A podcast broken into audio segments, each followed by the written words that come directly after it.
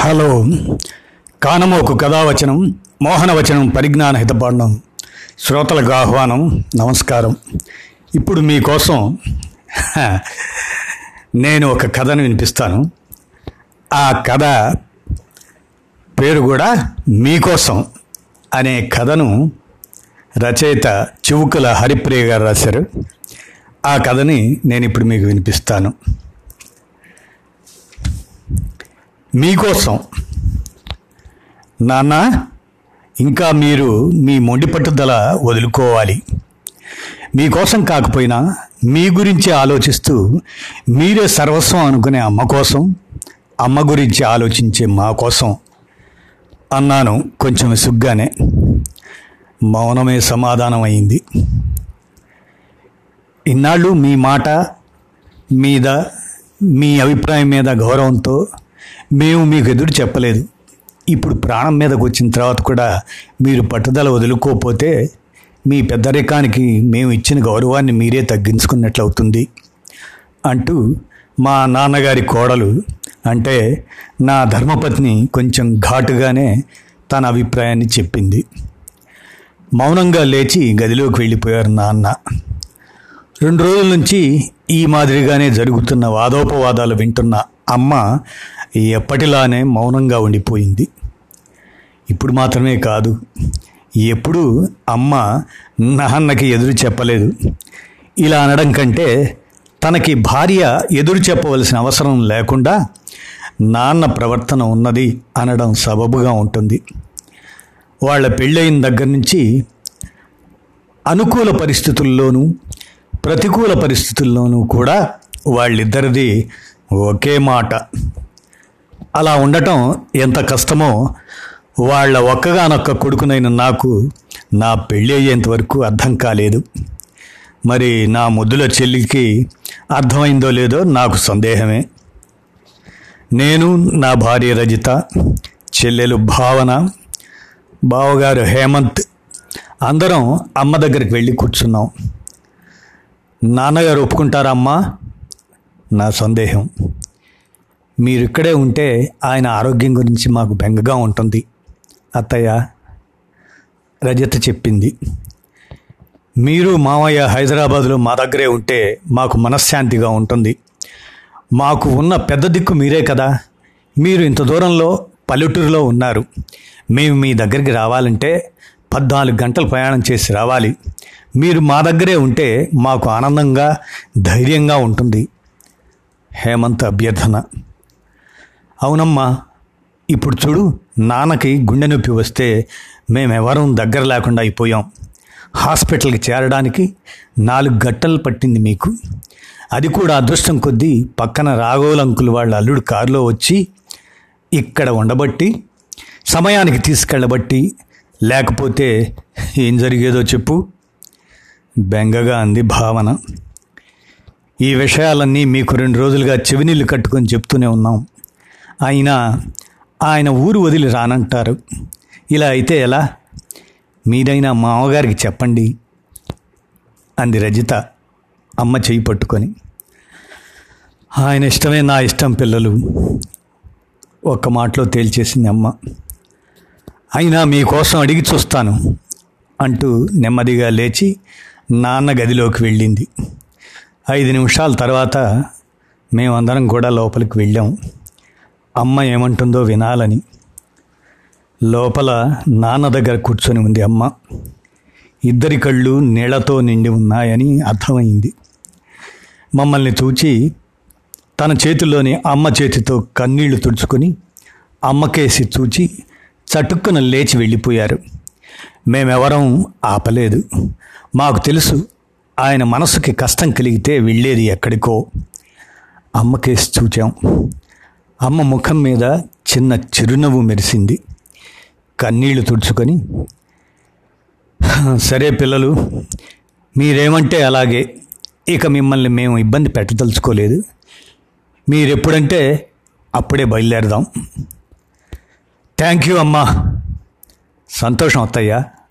అంటూ సంతోషంతో పొంగిపోతున్న మమ్మల్ని చూస్తున్న అమ్మ కళ్ళల్లో ఆనందపు వీచిక దుఃఖపు చారిక రెండు దోబూచులాడటం నా దృష్టి దాటిపోలేదు. దానికి కారణం కూడా నాకు తెలుసు. నెమ్మదిగా పెరట్లోకి నడిచాను. మామిడి చెట్టు కింద కూర్చొని ఉన్న నాన్న కనిపించారు. నాన్న వెంకటాపురంలో మధ్య తరహా రైతు. వారసత్వంగా సంక్రమించిన వృత్తి కాకపోయినా చిన్నప్పటి నుంచి వ్యవసాయం ఆయన ప్రవృత్తి. తాతయ్య వద్దంటన్నా వినకుండా టౌన్ నుంచి పల్లెటూరికి వచ్చి స్థిరపడాలన్న నిర్ణయం తీసుకున్నారు. తను కానీ తన నిర్ణయం కానీ ఎవరికీ ముఖ్యంగా తన తండ్రికి ఆర్థికంగా భారం కాకూడదని కష్టపడి చదువుకొని ఉద్యోగం సంపాదించి ఐదేళ్ళ పాటు డబ్బు దాచుకున్న తర్వాత పొలం కొందాం అనుకున్నారు. అయినా డబ్బు తక్కువ పడితే నాన్న మాటే తన మాట అని మనస్ఫూర్తిగా నమ్మిన అమ్మ తన నగలు తీసి నాన్న చేతిలో పెట్టిందట. తన తల్లిదండ్రులకి అన్నదమ్ములకి అత్తమామలకి ఎవరికీ ఇష్టం లేకపోయినా వ్యవసాయం మీద మట్టి మీద తనకున్న ప్రేమతో ఆ రోజుల్లో ప్రభుత్వ ఉద్యోగం వదిలేసి ఐదు ఎకరాల పొలం కొని వ్యవసాయంలోకి అడుగుపెట్టి సాహసోపేతమైన నిర్ణయం తీసుకున్నారు నాన్న. చదువు నేర్పిన జ్ఞానంతో అనుభవం నేర్పిన విజ్ఞానంతో అమ్మ సహకారంతో తన కష్టంతో నాన్న ఐదు ఎకరాలని ఇరవై ఏళ్ళలో పదిహేను ఎకరాలు చేయగలిగారు.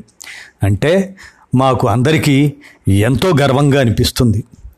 పెళ్ళైన ఎనిమిదేళ్ళ తర్వాత పుట్టిన నన్ను మరో నాలుగేళ్ళకు పుట్టిన భావనని తన భుజాల మీద ఆడిస్తూ అపురూపంగా పెంచారు.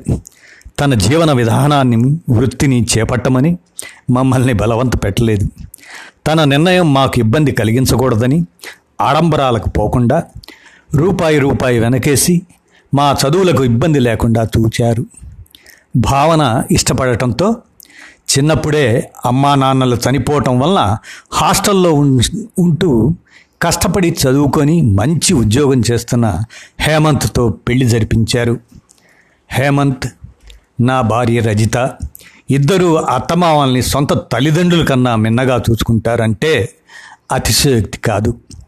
ఇన్నాళ్ళు కష్టపడిన వాళ్ళు వృద్ధాప్యంలో మా దగ్గర ప్రశాంతంగా ఉండేలా చూడాలని మేము నలుగురము ఏనాడో నిర్ణయించుకున్నాం. కానీ ఆ నిర్ణయాన్ని అమలుపరచాలి అన్న నిర్ణయం మాత్రం నాన్నకి గుండెపోటు వచ్చిన దరిమిలా ఇప్పుడు తీసుకొని ఆయన్ని ఒప్పించడానికి నాలుగు రోజులుగా ఇక్కడే తిష్ట వేశాం అందరం. పండు వెన్నెల హేమంత పౌర్ణమి కావడం వల్లనేమో తెల్లని చల్లని వెన్నెల. మళ్ళీ ఇంత అందమైన వెన్నెలను ఆస్వాదించలేనేమో అని దిగులు పడుతూ బయటికి వచ్చిన నాకు కంటికి ఇంపుగా కనిపించింది చామంతి మొక్కల పక్కన అమ్మ ఒళ్ళో తలపెట్టుకుని పడుకున్న ముద్దమందారం లాంటి నా భార్య. నేను కూడా వెళ్ళి అమ్మ కాళ్ళ దగ్గర గారాలు పోతూ కూర్చున్నాను. ఎరా నాన్న గుర్తుందా? వెన్నెల రాత్రి అంటే బయటే పడుకుంటాం అని మారాం చేసేవాడివి చిన్నప్పుడు. మరే అత్తయ్య మీ చంటి పిల్లాడు ఇప్పటికీ అంతేనండి. అక్కడ కూడా పౌర్ణమి అంటే మేడ మీద పడకే మా అందరికీ. జలుబులు దోమలు ఏవీ పట్టవు ఆయనకి.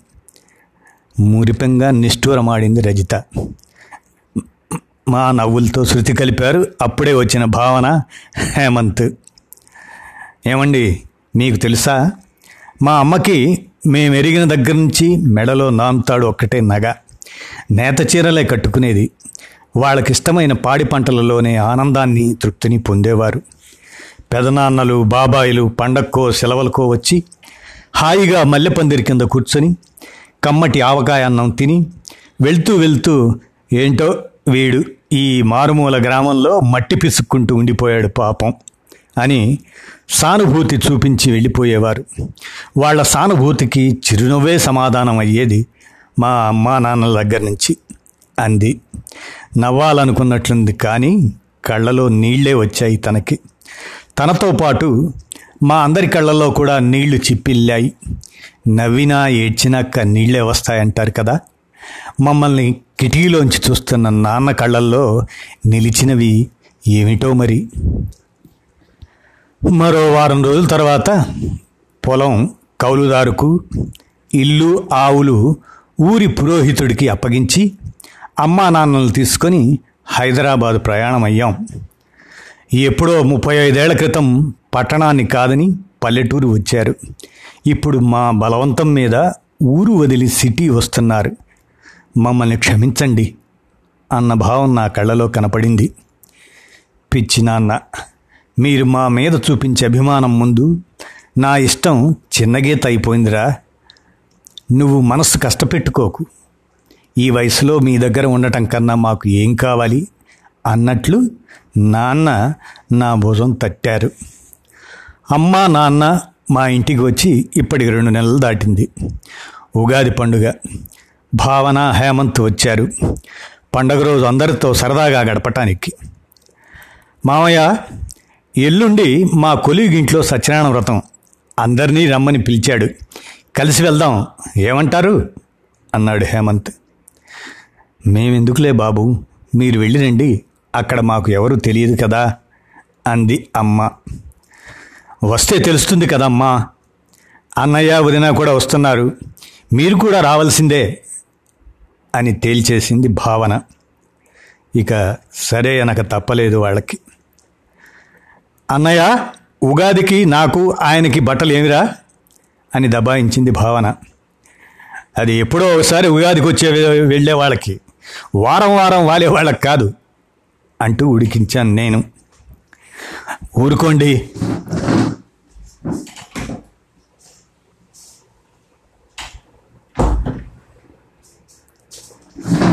ఊరుకోండి. ఆడపడుచు నోరు తెరిచి అడుగుతుంటేను. పదండి మాట్లాడకుండా.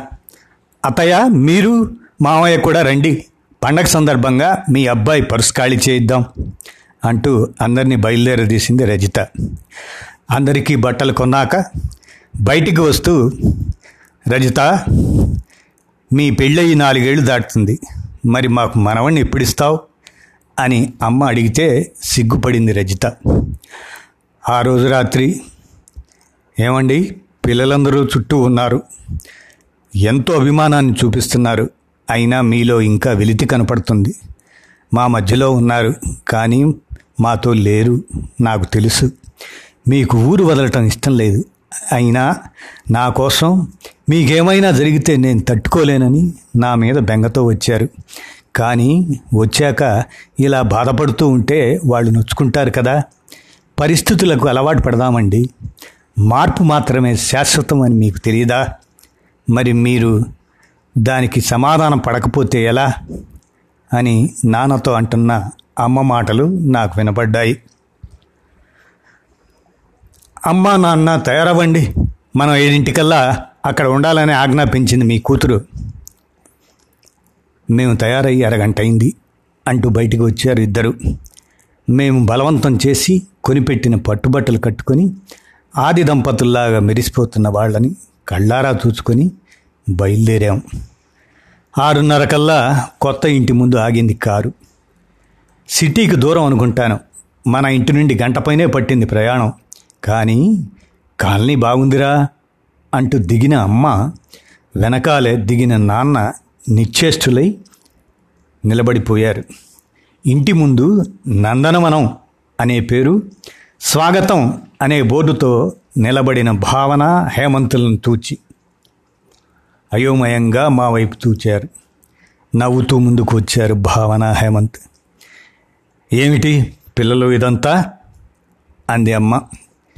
మీకు మా అందరి బహుమతి అందరి గొంతులు ఒకేసారి పలికాయి. నాన్న ముఖంలో ప్రశ్నార్థకం. మీకు వ్యవసాయం అన్నా ఊరన్నా ఎంతో ఇష్టమో మా అందరికీ తెలుసు మావయ్య గారు. కానీ ఏదో ఒకరోజు మీరు ఇక్కడికి రావాల్సి వస్తుందని మాకు తెలుసు. ఆ రోజున మీరు బాధపడకూడదని మేము ముందే అనుకొని చేసిన ఏర్పాటు ఇది. అన్నాడు హేమంత్. హేమంత్ ఈ ఆలోచన మూడేళ్ళ క్రితం చెప్పాడు నాన్న. మా అందరికీ బాగా నచ్చింది. అప్పటి నుంచి రజిత జీతం భావన జీతం ఈ రోజు కోసమే పొదుపు చేశాం. మీకు ఇష్టమైనట్లుగా ఇల్లు తయారు చేయడానికి ప్రయత్నించాం. ముహూర్తం దగ్గర పడుతుంది. రండి నాన్న.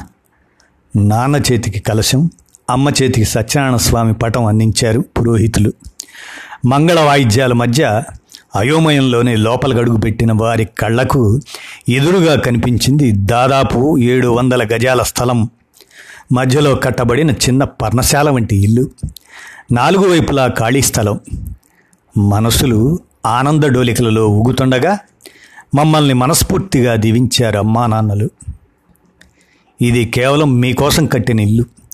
మీ ఇష్టం నాకు తెలుసు కదా. అందుకే వంటగది హాలు వరండా మాత్రమే కట్టించి మిగతా అంతా ఖాళీగా వదిలేశాం. ఇక మీ ఇష్టం నాన్న మేము వారం వారం వస్తుంటాం అన్నాను. మర్నాడు తిరిగి వచ్చేటప్పుడు. ఆరు నెలల తర్వాత కళ్ళాపు చల్లి ముగ్గు పెట్టిన గుమ్మంలో అడుగు పెట్టగానే మల్లెతీగ విరజాజి ముద్దమందారం మరువం దవనం మొక్కలు కాకర దొండ బీరపాదులు బెండ వంకాయ మొక్కలు అరటి చెట్లు జామ మొక్కలు నేవళంగా పెరుగుతున్న ఆకుకూర మడులు మేడ మీదకు ఎక్కిన సన్నజాజి తీగ గుమ్మడి ఆనప తీగలు ఒక మూల ఊరు నుంచి తీసుకువచ్చిన ఆవులు మహాలక్ష్మి పానకం. చెంగు చెంగుమని గెంతుతూ మహాలక్ష్మి పొదుగు నాగుతున్న లేగదోడ గౌరీ. తన ముప్పై ఏళ్ళ వ్యవసాయ అనుభవాన్ని ఏడు వందల గజాలలో నాన్న రంగరిస్తున్న తీరు చూస్తే మాకు ఎప్పుడు వచ్చినా ఆశ్చర్యంగానే ఉంటుంది. ఆ రోజు పౌర్ణమి. మల్లెపందిరి కింద కూర్చొని అప్పుడే విచ్చిన తొలి మొగ్గలోని సువాసనని ఆఘ్రాణిస్తూ అమ్మ కలిపి పెడుతున్న కొత్త ఆవకాయ అన్నం తింటున్న మా నలుగురి దగ్గరకు వచ్చి మీద ఆప్యాయంగా చెయ్యి వేశారు నాన్న. ఆయన కళ్ళలోంచి రాలుతున్న ఆనంద బాష్పాలే మాటలై మాకు ఆయన పొందుతున్న అనిర్వచనీయ ఆనందాన్ని తెలియజేశాయి. అవును. ఎందుకంటే నాన్న మాట్లాడలేరు మరి. పుట్టు మూగవారైన నాన్నకి మొక్కలే భాష అమ్మే మాట. ఆ రెండింటిలో ఏది దూరమైనా ఆయన తట్టుకోలేరని తెలిసిన మేము అలా జరగకుండా ఉండాలని చేసిన ప్రయత్నమే ఈ పట్టణంలో పల్లెటూరు. మీరు కూడా చూడటానికి రండి. ఇదండి కథ. మీకోసం చివుకుల హరిప్రియ గారు రాసినటువంటి ఈ కథ. విన్నారుగా? ఇప్పుడు అలాగనే రామోజీ ఫౌండేషన్ కరోనాపై కథనం. రోజు కవితల పోటీలో ప్రథమ బహుమతి పొందిన కవిత.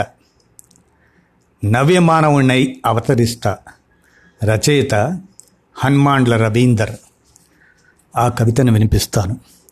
నవ్యమానవుణ్ణై అవతరిస్తా దినచర్యకు లాక్డౌన్ చేసి అంతర్జాలాన్ని మూసివేసి అంతరంగాన్ని తెరుచుకొని నన్ను నేను వెతుకుతున్నాను.